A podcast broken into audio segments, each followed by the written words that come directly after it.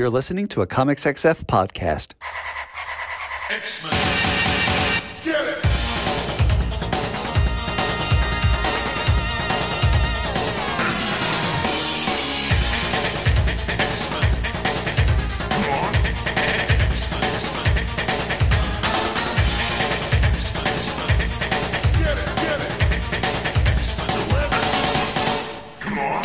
Hey everyone, and welcome to another exciting episode of this weekly X-Men podcast where we rank every story from A to Z. I'm Adam. And I'm the bad boy of X-Men podcasting, Zach James. Hey, Adam. Hey. I hope that you are feeling, you know, both Canadian and cannibalistic this week. Neither. 0 for 2, my dude. I hope you are excited to talk about Alpha Flight. I'm super not. Here's the thing. People, many people have told me, oh, you should read Alpha Flight. Alpha Flight's great. And here's the thing. About Alpha Flight. You got John Byrne, and then Bill Mantlo, and then some guy named James Hudson that I've never heard of. I assume Canadian. Then Fabes, then Scotty Lobbs, and then Simon Furman for some interesting reason. Simon Furman. I'd be interested to see what that looks like. I'm not a British or any sort of Transformers guy, except for More Than Meets the Eye, The Lost Light, as we all know, as I'm sure I brought up on this podcast.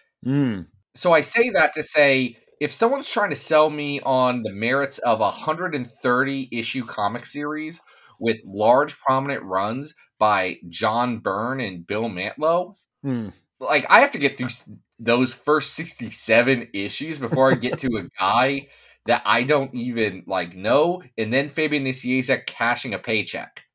Y'all are not selling me on this book. Never mind. I will absolutely read issues 29 to 31, and we can do it on the podcast because Mike Mignola drew it. Didn't he just do the covers? I didn't think he did interiors. No, he did interiors for 3 issues. Oh, okay. All right. I'll read that. Might as well. It'll be Bill Mantlo comics, so it'll be bad, but and likely stolen.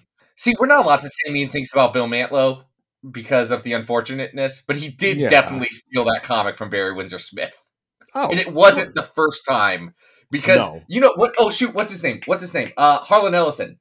You heard about the Harlan Ellison thing where Harlan Ellison had to like get a copy of literally everything Marvel. That's because Bill Mantlo stole one of his comics, right? Yeah, no, he did it multiple times. That was like a shtick for him. He was like, did it matter? Did it matter that I plagiarized? Like, who cares? Yes. It's comics. Yes, William, it did. Funny books for the children.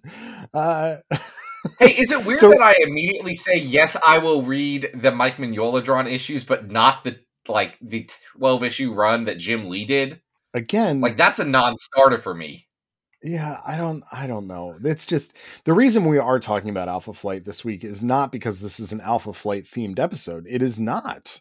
It's not an Alpha Flight themed episode. It's just that Alpha Flight pops up in 2 of these stories because we are talking about the monster of the North, the Wendigo. So Wendigo is interesting for me because I always grew up with like, oh, Wendigo, that thing that Wolverine fought that one time. Yeah, I know Wendigo from those weird stories in Canada that Chris Claremont wrote a couple of times. Turns out, you'll notice that Chris Claremont does not use Wendigo again. John Byrne uses Wendigo. What you learn, as you grow and change as people, is that Wendigo is actually a Algonquin First Peoples tradition from pre-colonial times that really was strongly coded with greed, famine, starvation, and wouldn't you know it, during the post-colonial times, it often got applied to other white people who were very greedy. So it's an interesting storied history. Yeah, it's an interesting thing to approach, and I am not at all the most qualified person to talk about the history of Wendigos. But okay. I just want to say there's a lot more to it than this cannibal monster that we're going to be describing, but I can't stop what comics came out 50 years ago. I can just say that this is what they are. Yeah. So why are we talking about, you know, Mr. Albino Bigfoot of the North this week? We do have a Patreon request, correct? Yeah, because this is a Patreon request from Robert. Robert went over to patreon.com/Battle of the Atom, reached deep down into his hearts and his pocketbooks, and tossed a couple of coins into our coffers. Robert has tossed, I'll just be honest, more than a couple of coins in our coffers in his time, and we greatly appreciate that. And Robert also always gives the best suggestions of what's this old Claremont comic you haven't covered yet, and then how can you make it not about other old Claremont comics that I would rather you talk about. And he's tolerated this so much. Hey, you know, this just opened the door for some really fun opportunities. So we do have another old comic in here. We like, do. That is true. We put an old one in here. Respect to the Robert, right? But he requested Uncanny X-Men. Oh, if you want to be like Robert, you're out of time because we got rid of that tier years ago. But if you'd want to get a request, you can go over to the website I said earlier, the Patreon one, and toss a couple of coins into our coffee. I already did the bit. I'm sorry, Adam. I already did the bit. You can always do it twice. It doesn't matter. We're plugging the Patreon right now, folks. The line is excellent. Yeah. It's short though. Get in there. Get your $5 in there and get your fun request in. Make us talk about something fun and or stupid or whatever. Pick a weird. Here's what I'd ask. Someone pick a weird old comic and then say, go to town.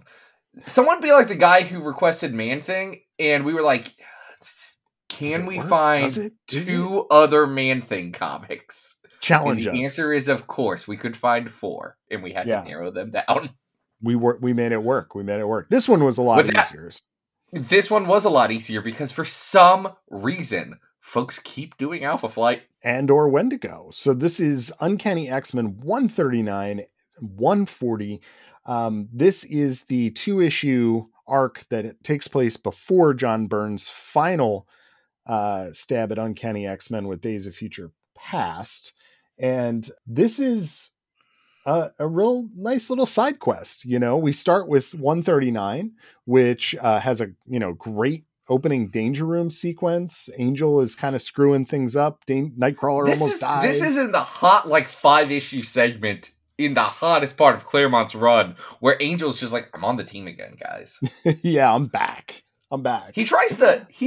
Claremont tries to get a feud going between Angel and Wolverine, and he keeps trying, and it never works. Because here's the thing, Angel is trying to get heat on Wolverine, and Wolverine's the most popular and famous person, especially like right now. It's true.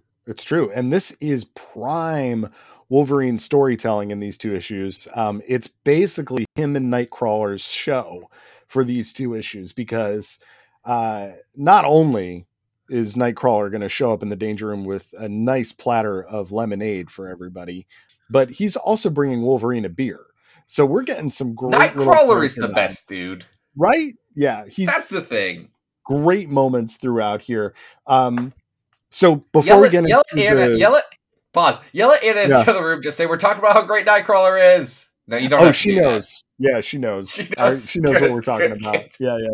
She's like, you know, I wrote an academic essay about these issues, right? And I was like, no, I didn't know that.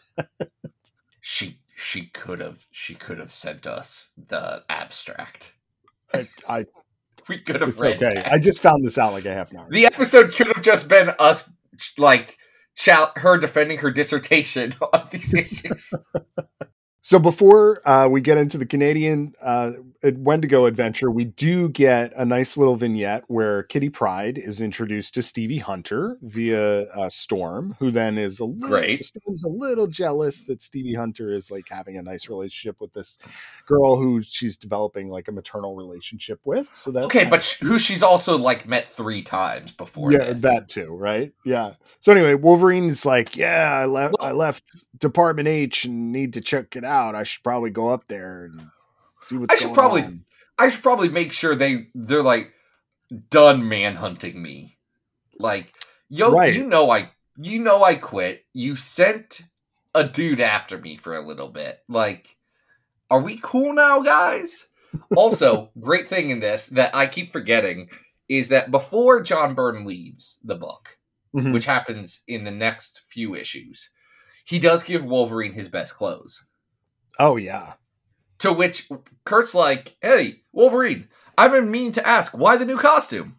And Wolverine just says, why not? Yeah. It's great. It's like, perfect. I look better now. It's so good, and I love it. And then we have to get to Alpha Flight. We do, and I appreciate that the way that Wolverine decides to bring himself back into, his best friend's life is to break into their house and just steal some beer. Listen, I struggle to read Wolverine's relationship with James and Heather Hudson as a fully platonic relationship, and I'm not normally one to do that. Yeah. He feels like he's their third. And he's thruple material for sure. He seems happy with the situation. He just wants everyone to be chill and stop trying to murder him. So shortly after this, we are reunited with several other Alpha Flight members.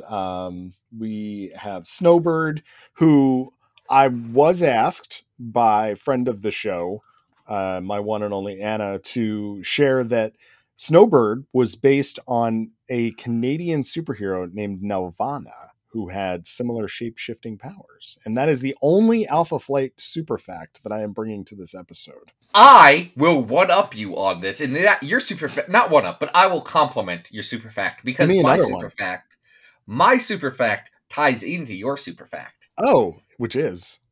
This aligns with what John Byrne has publicly stated. By the way, this is Chris Claremont, John Byrne. Y'all know, the issues that are Claremont Byrne. This is one of them. Sorry. Classic X-Men. Nope, that's a different series. John Bolton did most of the drawing. Actually, I take that back. John Byrne is credited on many Classic X-Men books. Just not the parts it. As I said it, I heard it. It's just the Classic X-Men parts are not in this one. Give me the fun fact. The fun fact is that John Byrne, when he was creating Alpha Flight, described two of the characters as fan characters, which were things he drew as a teenager and he wanted to put in a book. Yes, I have heard those two were Guardian mm-hmm. and Snowbird. Yes. Yeah, so I get the feeling that he just watched whatever that cartoon was, mm-hmm. that Novia, and he was like, oh yeah, I could file the edges off of this one. Yeah, apparently there is a storied comic book history of Nelvana. Nelvana, excuse me. And I also learned that while John Byrne is not Canadian, he did spend... Yes, he is. He's not. Well, but okay. He did spend he's English by birth, right? His youth through college in Canada. So that is a big chunk of his growing up is Canada. So that's why he has this link to these Alpha Flight characters. Hey, wait. Was Captain Canada before or after Alpha Flight? I have no idea. No, 1979. So would have been... That's before. Well, before Alpha Flight, but I don't know if it would have been before... I don't know if it would have been before... what's his name? Before Guardian shows up. Oh, gotcha. Though Captain Canuck would have. So, so John Byrne literally just ripped off two Canadian superheroes, and that's his big... Y'all keep telling me Alpha Flight's good, because the rest of his characters are the French twins. Yep. Who, let's say, problematic. There are some challenges with their portrayal. Sure. Also, they're French. French-Canadian. Then you've got... I assume that our French listeners will be very upset that I referred to French Canadians as French. And I assume our Quebecy listeners are out smoking a cigarette. I don't know what they're doing. The rest of his... Our French listeners are also out smoking a cigarette, but they're doing it fancier. The rest of Alpha Flight is just a native mystic man mm-hmm. in a Sasquatch. Pretty much. You got it. That's... He's great creative thing. Also, Puck. Puck's the best. I can't say anything bad about Puck. I can say a lot bad about... Puck sucks. I love Puck. He's just this little dirtbag. You're describing why I love him. Thank you, Adam. You just look at this weird little dirtbag. Yes, that's my son. All right, so We've spent way too much time talking about this team that we don't like. I want to mention a sequence that's in 139 that I really like, which is that when Snowbird comes in to introduce herself, she is a polar bear. And it is one of the seldom times that you actually see a superhero scared. And Nightcrawler does a full-on Scooby-Doo onto Wolverine as Shaggy. It's a great cartoon reaction. I'm looking at his face in this panel right now because I got to stand so I can look at my comics while I'm so happy about that for this podcast. Love it. He's got a wild face. His hair straight up. It's like great. He's got Kramer hair. Like I just Kramer really from the Seinfeld. Because you never see a superhero scared, and it's so much fun. Nightcrawler, incredibly cute in this comic. Like he's just I love him. Yeah, he's going through some stuff too, because there's this great Claremont dialogue filled thought bubble panel of Claremont going out to the car and staring out into the sunset and mourning Jean. This is right after Dark Phoenix, so yes, Nightcrawler, not Chris Claremont, but also Chris Claremont a little bit is sad about Jean. We're also getting John Byrne's artistic recreation of Wolverine's first appearance, which we will talk about later in this episode.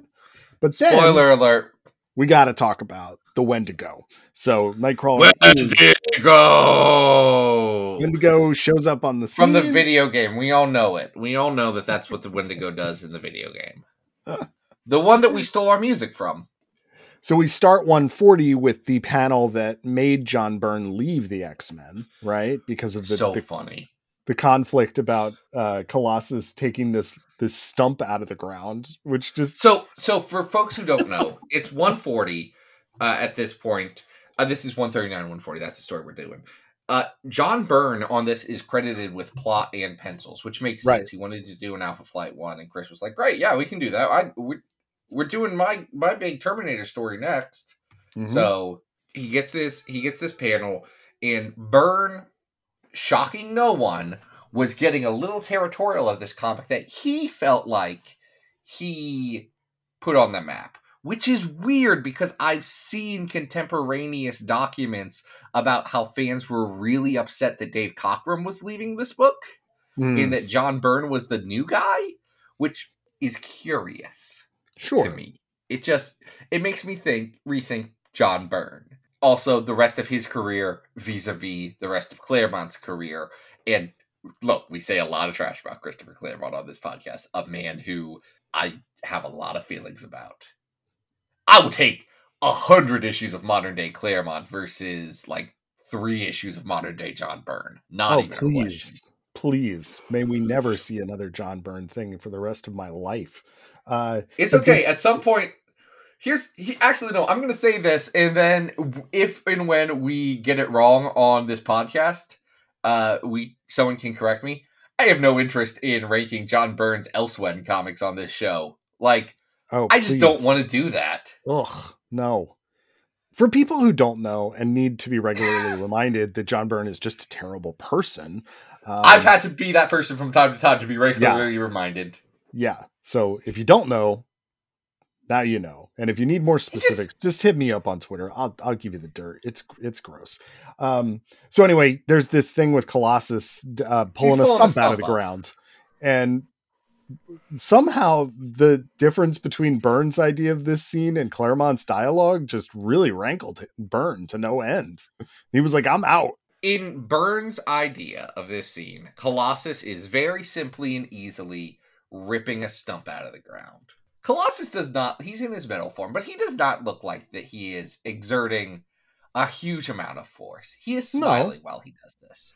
Chris Claremont's dialogue has him say, by Lenin, is on my heart will bust and my steel body crack, or I will pour you free! It's called a duel with an old withered tree stump.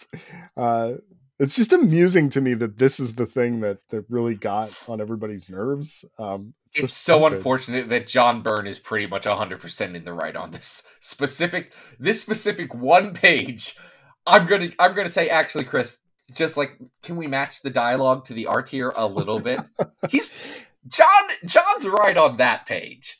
All right, so it wasn't just Colossus in the log. You know, we know that John Byrne and Claremont were butting heads on other things like Kitty Pryde and the way that Claremont was characterizing her as a child genius in issues like he didn't like in general what he had to deal with his artistic choices being so significantly challenged in Dark Phoenix.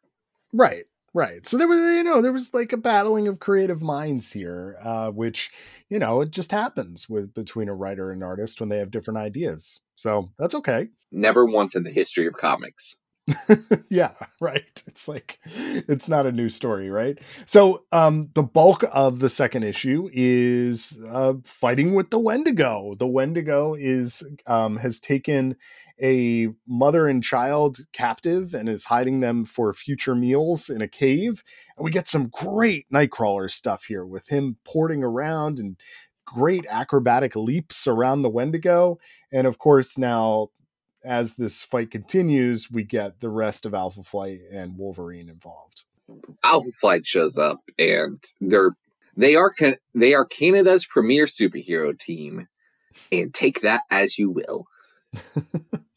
Apologies to Emma, but it's Wolverine really is the one that and Nightcrawler that have to take the Wendigo out. You know, it really doesn't seem like Alpha Flight has much to offer here, and of course it's a rematch of Wolverine's first appearance. So you know you're supposed to have read that and get some sort of nostalgia kick out of it. And if you didn't read it, you got the recap of it in the previous issue, and it really. You know, it looks like it's going to be Wolverine and Nightcrawler, but it's really Snowbird that takes out the Wendigo by transforming into, like, what is it? An actual Wolverine. A very large Wolverine. A wolf-sized Wolverine. Jeff Loeb, get a load of this. I was thinking the same thing. Okay, so, like, here's the thing, though. John Byrne super did not know how to draw Wolverine because he hides the Wolverine face in shadow the whole time. He's like, I don't have reference for this. I don't know what this looks like. I'm going to use some chiaroscuro shading and some contrast to be like, gonna be great. I don't know how Wolverines work. Yeah. I appreciate that as well. Shaman then turns the Wendigo back into a dude and they arrest him. Okay, hold on. Because here's the thing about this specific dude, George Baptiste. Yes. Of all the Wendigos who are cannibals, which are most of them, this is one who's not. This is one who wanted to be a cannibal as a Wendigo, but as a dude, he was the most selfless Wendigo because he was like, I will take this curse from my best friend. Yeah, it's still the same Wendigo from Incredible Wolverine. Isn't it? No, it is. We'll get to it when we cover it, but it is the same curse, but in a Christ-like manner transferred from that Wendigo to George Baptiste. Right. Yeah, but it is still the okay, we'll get to it later. Okay, but I think we're in agreement. No, because he's getting arrested here. Where do Wendigo laws start? Are you responsible for the Wendigo curse that you have taken on for really someone else's sins? That question, right? Like I got a lot of Wendigo law questions. Yeah, like if this guy was Wendigo and ate a guy, which I believe he did eat a guy. That Wendigo spirit did. That's how he became the Wendigo. Is he did a cannibalism. Yeah. So which you can't do, but not like, on Canadian soil. If you're not the Wendigo anymore, and you didn't eat a person to become the Wendigo, like this is a special case. This is why She-Hulk stays in business. I'm actually a little shocked that Dan Slott did not bring that into his She-Hulk series. This seems like a case he would take on. Oh, absolutely. It'd be really fun. So they're basically promising at the end of this issue that there's going to be an Alpha Flight series. You know, it says the ending of sorts, yet also the beginning of a new, possibly brighter chapter in the life of Alpha Flight. And you're like, okay, well, they're priming this for a series. And that's Justin Trudeau's dad, right? Like he's talking to Justin Trudeau's dad in this. I believe so. Yes. There's also reference to Hudson Bay here, like lots of Canada stuff here. But is Alpha everyone Flight forgets cool? that Justin Trudeau's a nepo baby.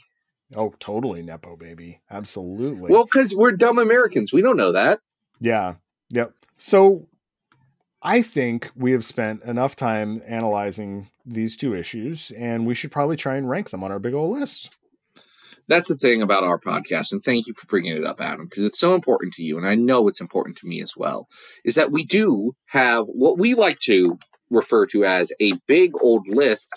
It's a list where we are ranking every X-Men comic from best to worst. Mm-hmm. We're on the road again. We can't wait to get back out on the road again. The what's his name's book, The Road? I forget. I was going to make Cormac a joke McCarthy? About Cormac McCarthy. I learned after I listened to the audiobook of that Cormac McCarthy doesn't use quotation marks, and I got so mad about that concept that I refused to read one of his books anymore.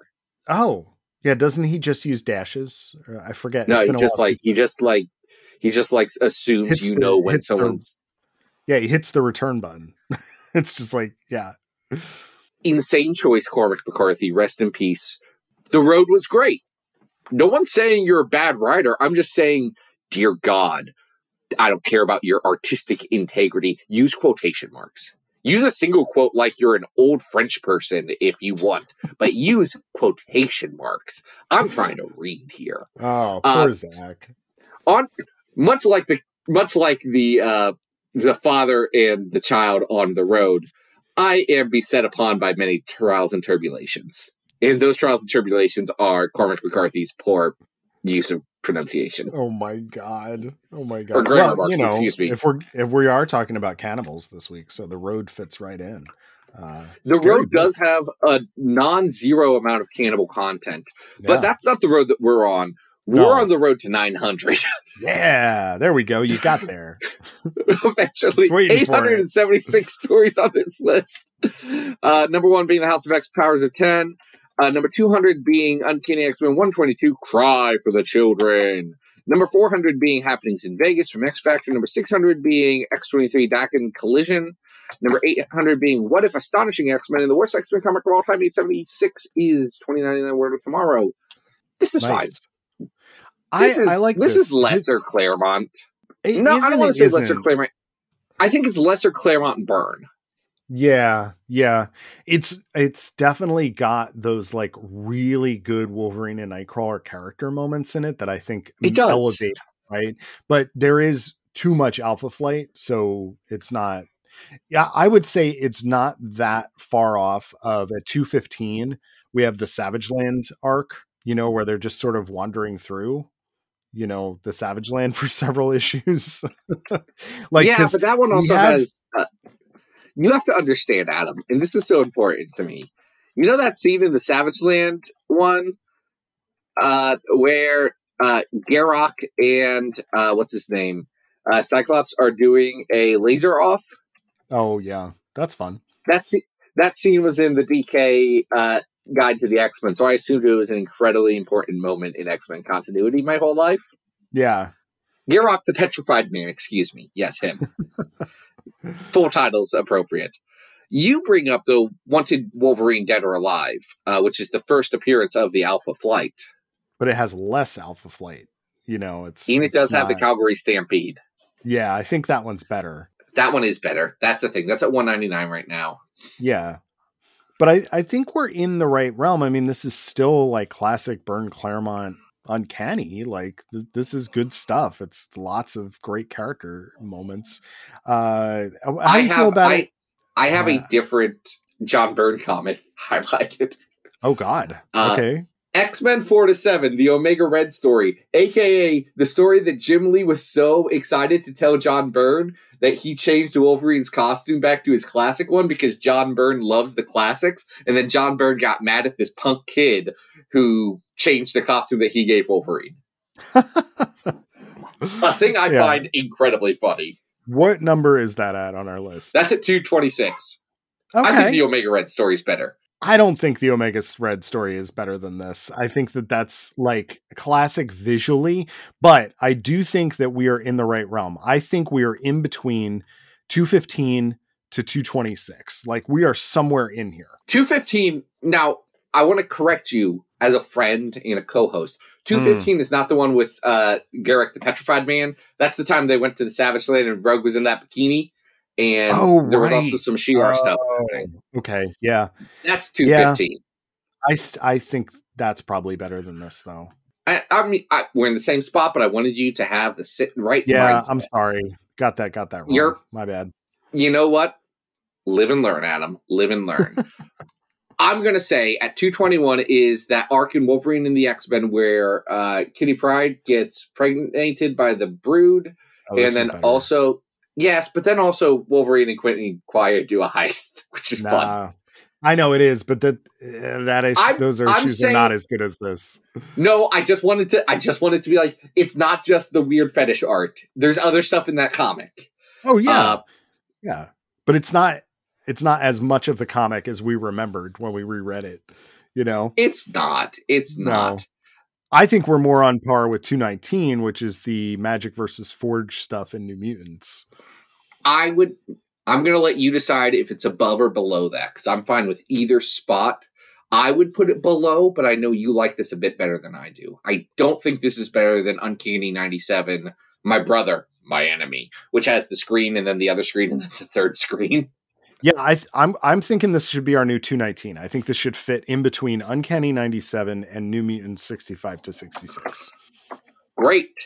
That's a great spot for it. This is a fun story with too much. I'm glad we spent a half hour yelling about Alpha Flight and John Byrne. Hey, oh, man. What are we doing next, Adam? Is it more Wendigos? We owe so many more Wendigos, pal. We are going to fast forward through to Amazing X-Men 8 to 12 with a little story called World War Wendigo. Amazing X-Men was, of course, Jason Aaron's next book after Wolverine and the X-Men before he left to do Thor stuff. No, he was already doing Thor at the time. I forget what he left to do. But didn't he leave to, like... focus on that? Like, he really only did a couple issues. I think he did what? He did 6 issues, and he left in between what was supposed to be a 2-part story that never really got resolved, and it doesn't matter because Azazel got eaten now. Yeah, very strange. Very strange. It was very strange. So we have... He did Doctor Strange right after this. Oh, no, right.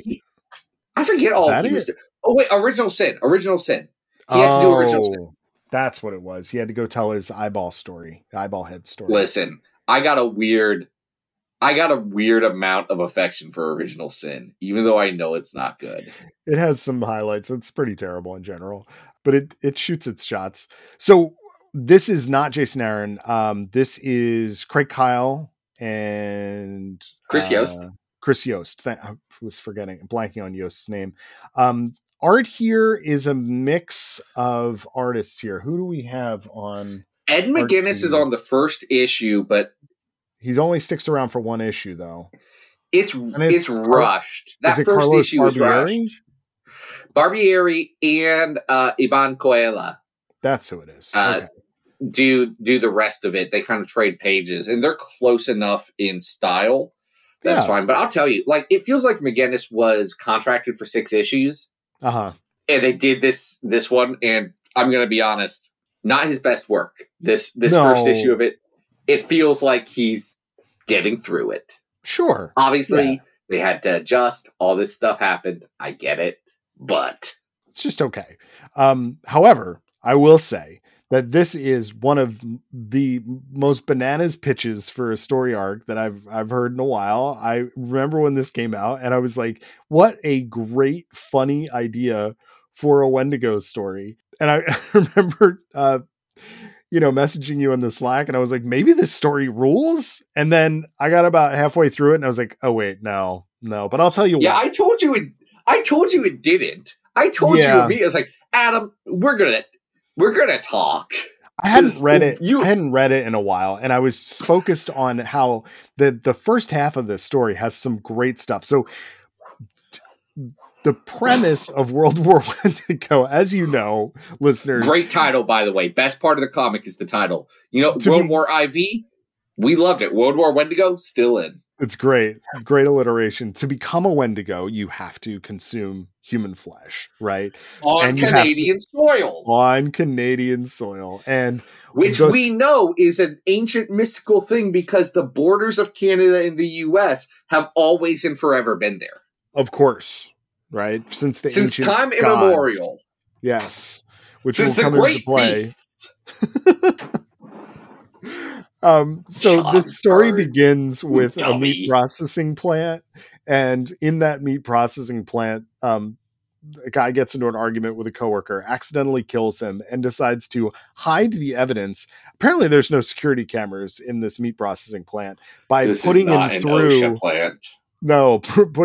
a meat grinder so that meat from this plant goes out across the area and starts infecting people so that they become Wendigos. Great pitch. Love it. Liked it better when it was the Skrull Kill Crew with nearly the exact same plot. Yeah. The same inciting incident of, in that case, you remember the Skrulls that Dreidrich inserted the cows in Fantastic Four #2. Well, they were meat cows. They got turned into burgers, and then people got Skrull powers from those burgers. Amazing. Very funny idea. They do wholesale steal it for this. And you know, big old nerds, Craig Kyle and Chris Yost, know about Skrull Kill Crew. I really enjoy the first couple issues of this because the threat of multiple Wendigos is a huge problem. Even taking down one Wendigo is a huge problem for multiple superheroes. So the fact that there are now not only like a dozen of them, but we're told that there is a threat of not only hundreds, but potentially thousands of Wendigo going around and just eating everybody. It is insane, the stakes that this story sets up. I like the high concept. What I don't like about the start of this story, and actually a lot of the way through it, is how cheeky Craig Kyle and Chris Yost are in this. Oh, you don't like that. Okay. It's not landing for me specifically because their humor is, hey, man, I thought you were dead. I'm not dead anymore. Man, the X-Men come back from the dead a lot. That's weird. Isn't that funny, reader? Reader, isn't that funny? And I'm like, tell me a joke or don't. You know what reads? Don't just point to this thing we all know. Hold on. You know what that reads to me, though? That really does read to me as Craig and Yost trying to match Jason Aaron's style, Jason Aaron trying to tell a joke. Tell me I'm wrong. You're not wrong. It's like a Wolverine in the X-Men. Even a little bit. Right?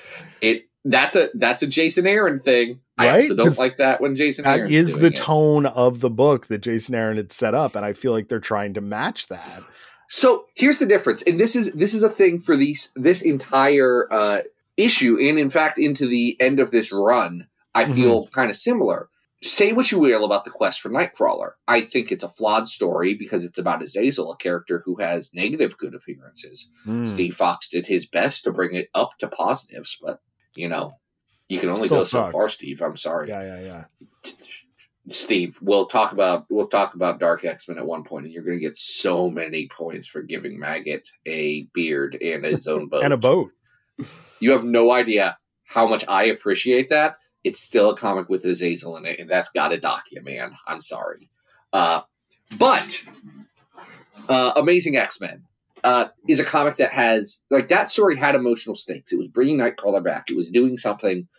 There is that fist-pumping moment where Nightcrawler gets reformed from all the Banff maggots. Gross. And he's, back. It's gross. Mm-hmm. But you, get a little bit of, oh, yeah, the boy's back.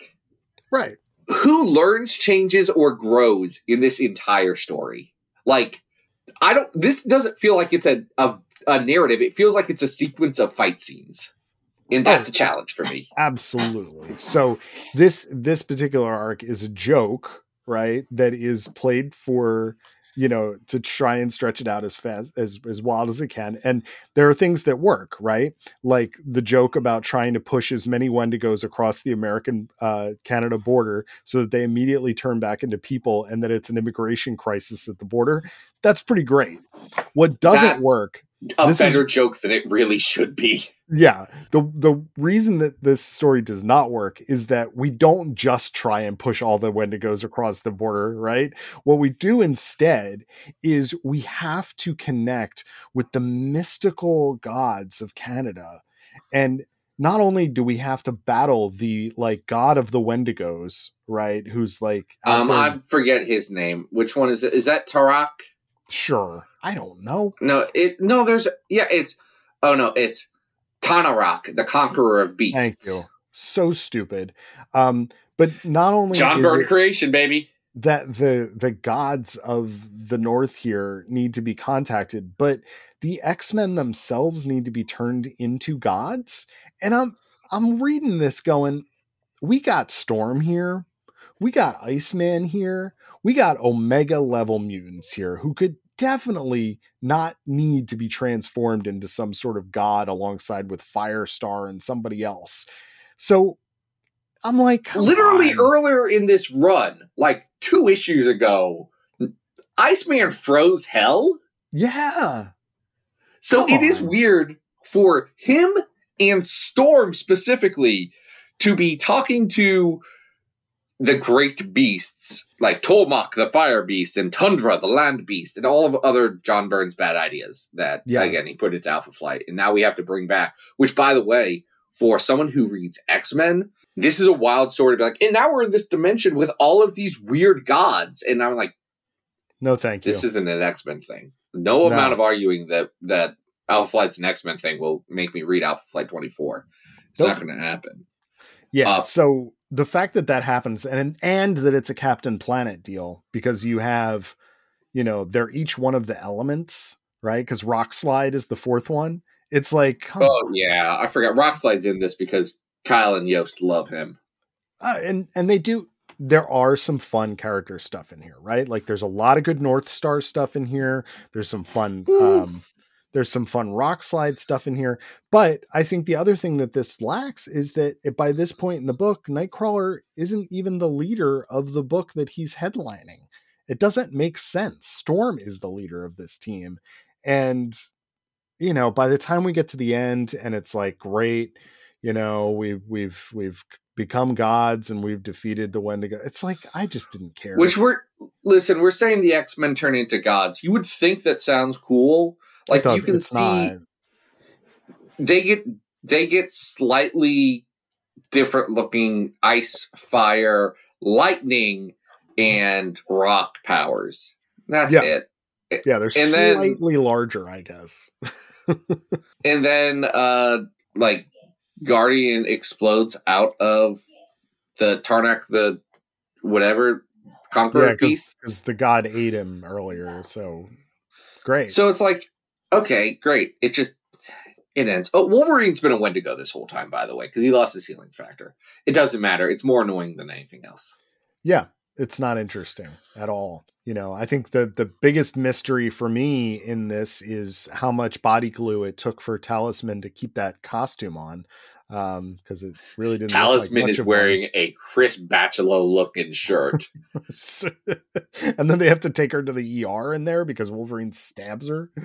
It's like stabs her right in the gut. That outfit's not staying on. Let's rank this. This is not.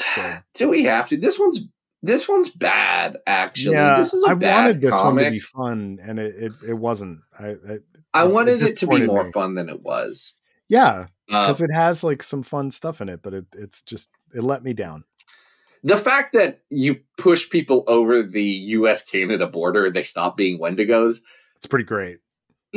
It's dumb if you think about it for 2 seconds, but it's really funny otherwise.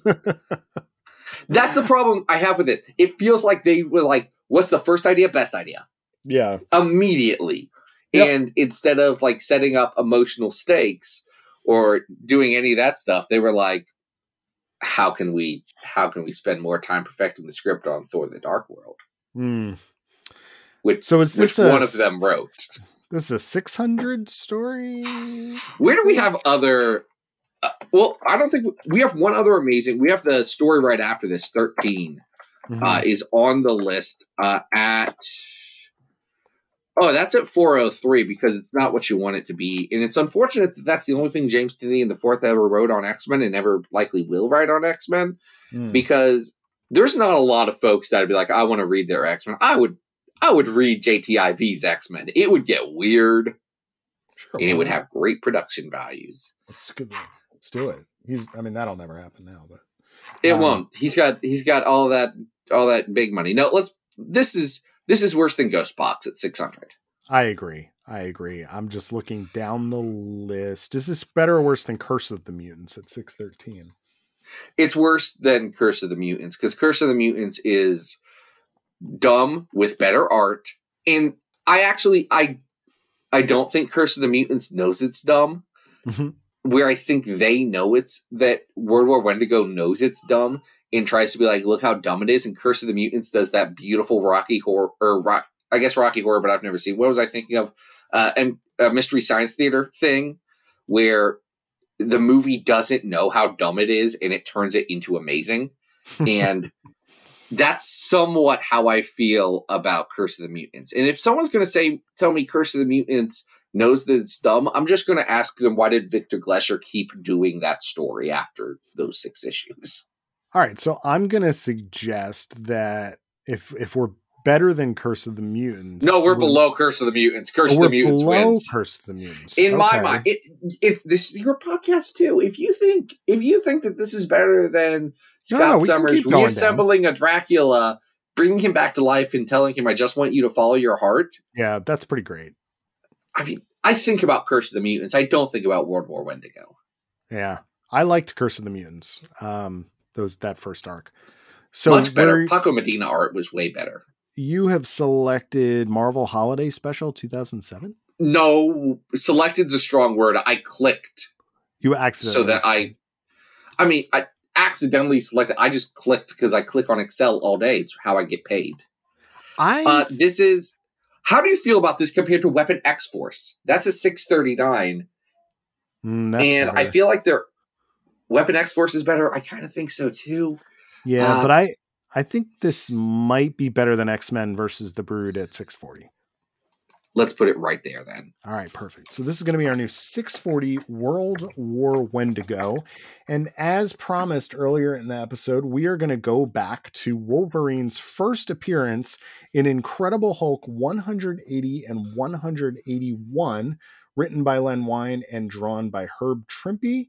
And boy, man, this Incredible Hulk guy, he just doesn't know who his friends are.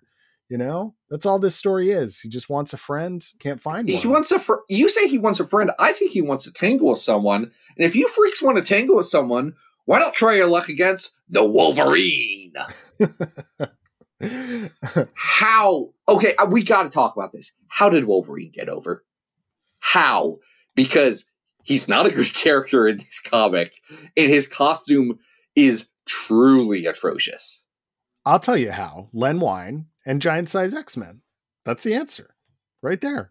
And the fact that Dave Cockrum accidentally shaded his cowl differently on the cover of that, and they were like, wait, no, that's better. You're like, wow, that's cool. Get that Romita guy out of here. He doesn't know what he's talking about. John Romita did the costume. And lots of love to Jazzy John. Lots of love. But this one... The costume is honestly pretty good from the head down. It just needed a second pass on the cowl. Yeah. So for people who have not read this arc, yes, the second issue, which is the first appearance of Wolverine, which has been reprinted many times, involves a Wolverine fighting off the Wendigo and fighting the Hulk. But what people may not realize is that the reason there is this, conflict is also involving a mystical curse involving a self-trained mystic who is trying to transform this Wendigo back into his human form so that she can make another person. Oh, she wants to make the Hulk the Wendigo. which would have been very because she knows it's her brother. So Marie Cartier, she is a self-trained mystic, and I've got to tell you, white people, listen to me. Don't try and learn indigenous Canadian magic. Oh boy, we're not going to do it good. Like, don't. I don't know. Don't mess with curses. Skills. She's got some skills. She's able to summon the Hulk. She's able to convince the Hulk that she's the Hulk's friend. And I'm not gonna appropriate Wendigo magic. I'm not doing that. I know better.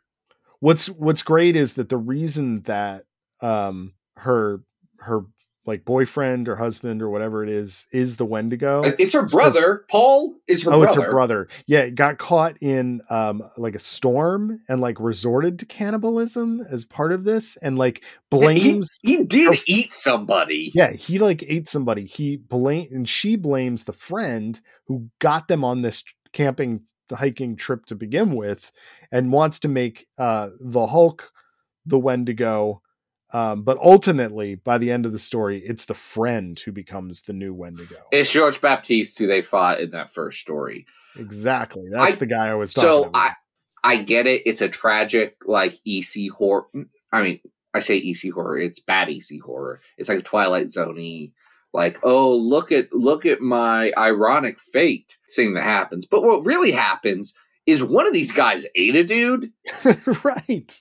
And his sister's really upset about him. And I feel like we need to put some personal responsibility on the man who ate a dude, instead of the guy who took him out on hiking trip, right? Though I mean, we don't know if Paul ate anybody.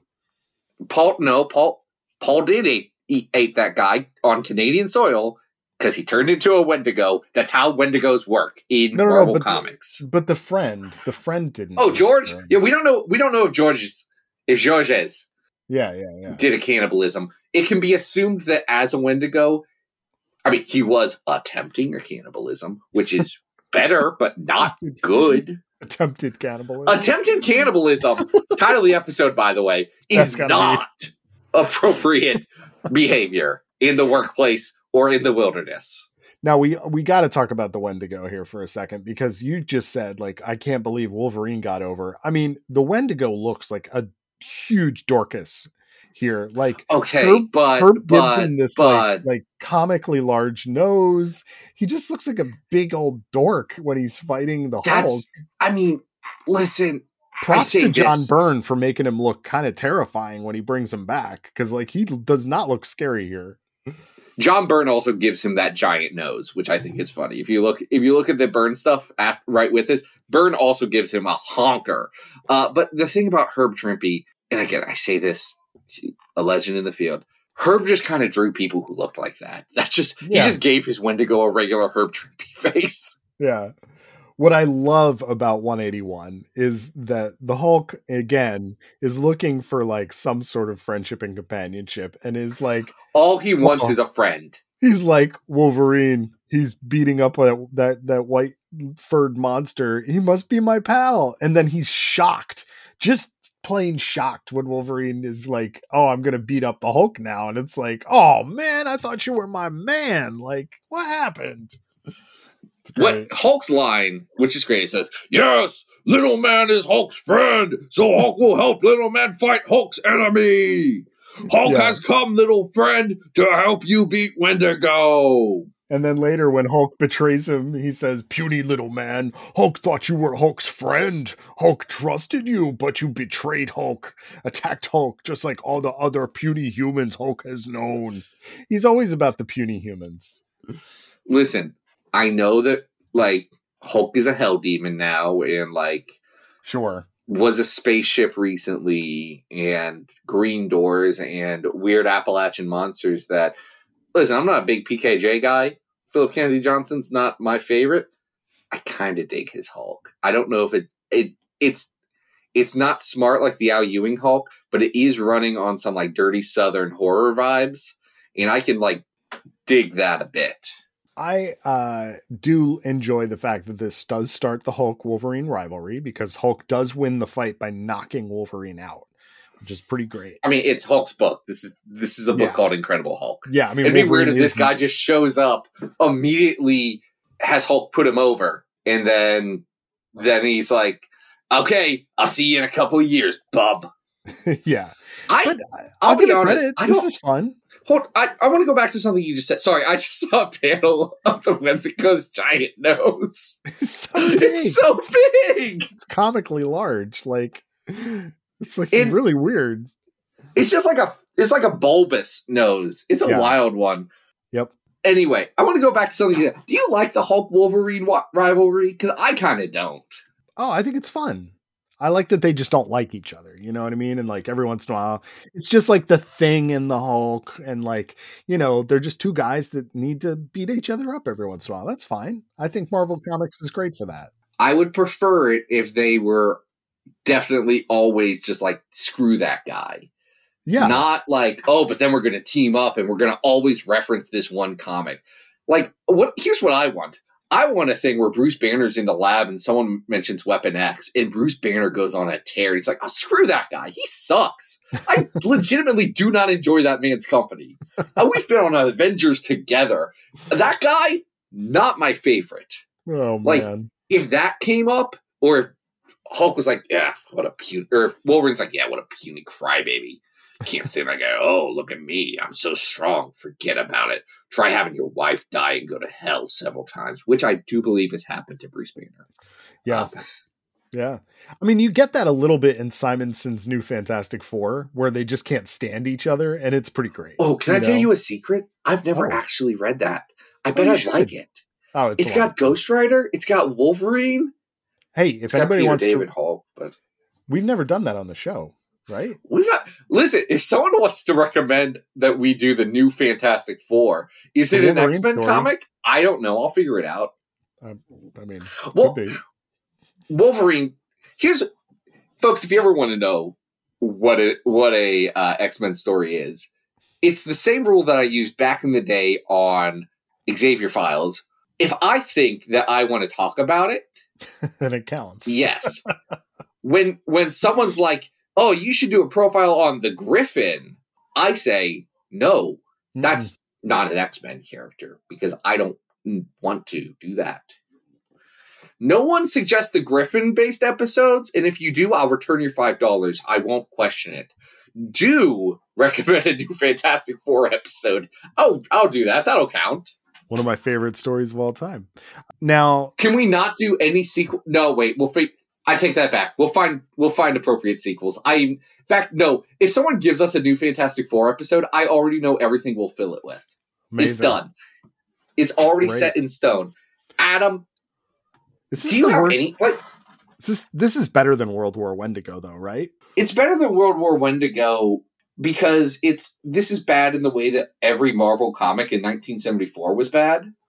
Yeah, I say that not knowing every Marvel comic that came out in 1974, but like, yeah, I still enjoyed it. They don't sound good.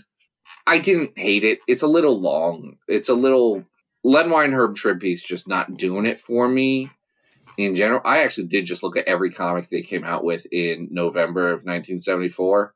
Mm-hmm. Marvel has had better years. I think we're in the 600s. Is this better or worse than Judgment War at 619? I think you probably got to give it to Judgment War, right? You know what? If you want to give it to Judgment War, that's great. Hey, I'm sorry. I just pulled up the Spider-Man cover from this month by Gil Kane.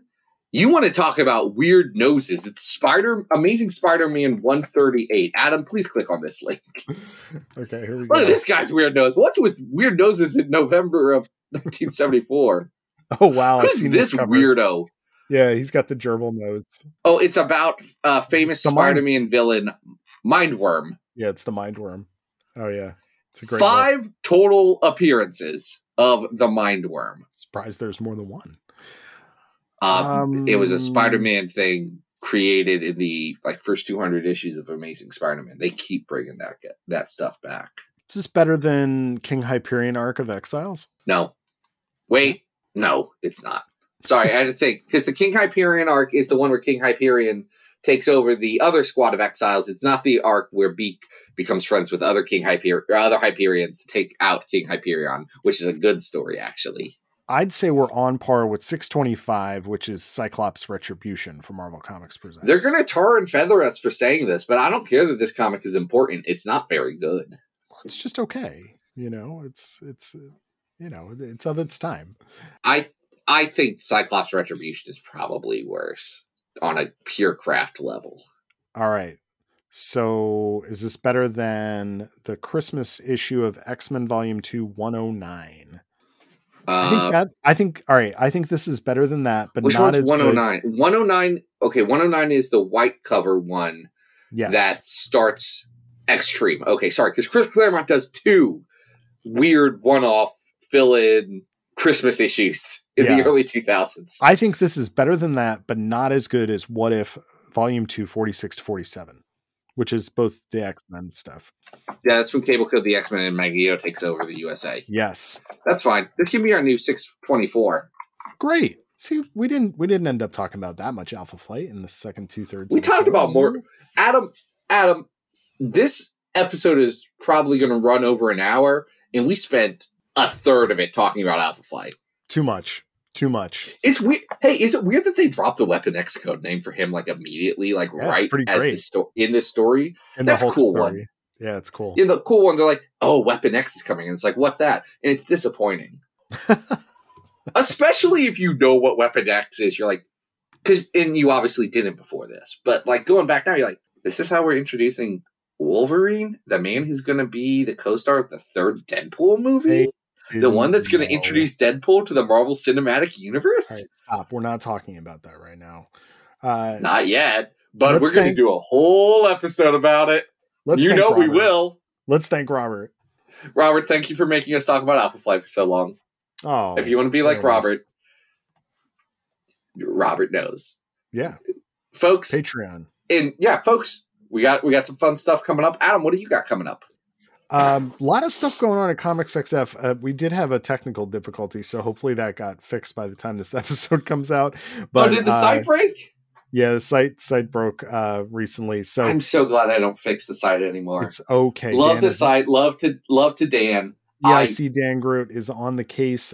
We did a really fun little thing about the X-Men 97 trailer. And then I tackled the last issue of Fall of the House of X and had a nice discourse about that. You can always follow me on Twitter and Blue Sky and Instagram at Adam Reck, at Arthur Stacy on Twitter. And Zach, what are we talking about next week? Looks like we're talking about Lila Cheney. That's right. Yeah, we have a Lila Cheney / Guido episode. Should be interesting. Man, you know what? If we would have thought about this, we would have tied in the Lila Cheney story that was portrayed in the recent movie The Marvels, but we didn't do that. Well, we could still do that if that's what you want to do. I don't want to do that. Honestly, it'll make us both upset because here's the thing. It's a thing that's done all in song and rhyme in a comic, and lots of love to Kelly Sue DeConnick, but she did just as well as everyone else who's ever attempted that. Oh, you know what? We'll save that for an episode where we get mad at every time someone's tried to do something in a comic in metered verse, and be like, y'all are so bad at this. Yeah. Never have they done it good. It's shocking. Nope. Don't do it. But our next episode will not be in meter and verse. Remember when Matt Fraction tried to do an entire series in metered verse, but it was in whatever the Iliad is written in, and that's not something that really works in English? That sounds terrible. No, I don't remember that. It's not the Iliad, it's Odyssey. I don't actually know if Odyssey and the Iliad were written in the same meter because I haven't read Homer stuff. It has Christian Ward art. It looks great, and I keep wanting to try and get into it, but I cannot get past the first issue of Matt Fraction's gender-swapped Odyssey with beautiful Christian Ward sci-fi art. I am really going after the Fraction DeConnick household in the last minute of this episode for no reason. I am so sorry, you milk-fed criminal masterminds. They will not be brought up next episode. But until then, this has been Battle of the Atom. We hope you survived the experience. Get it!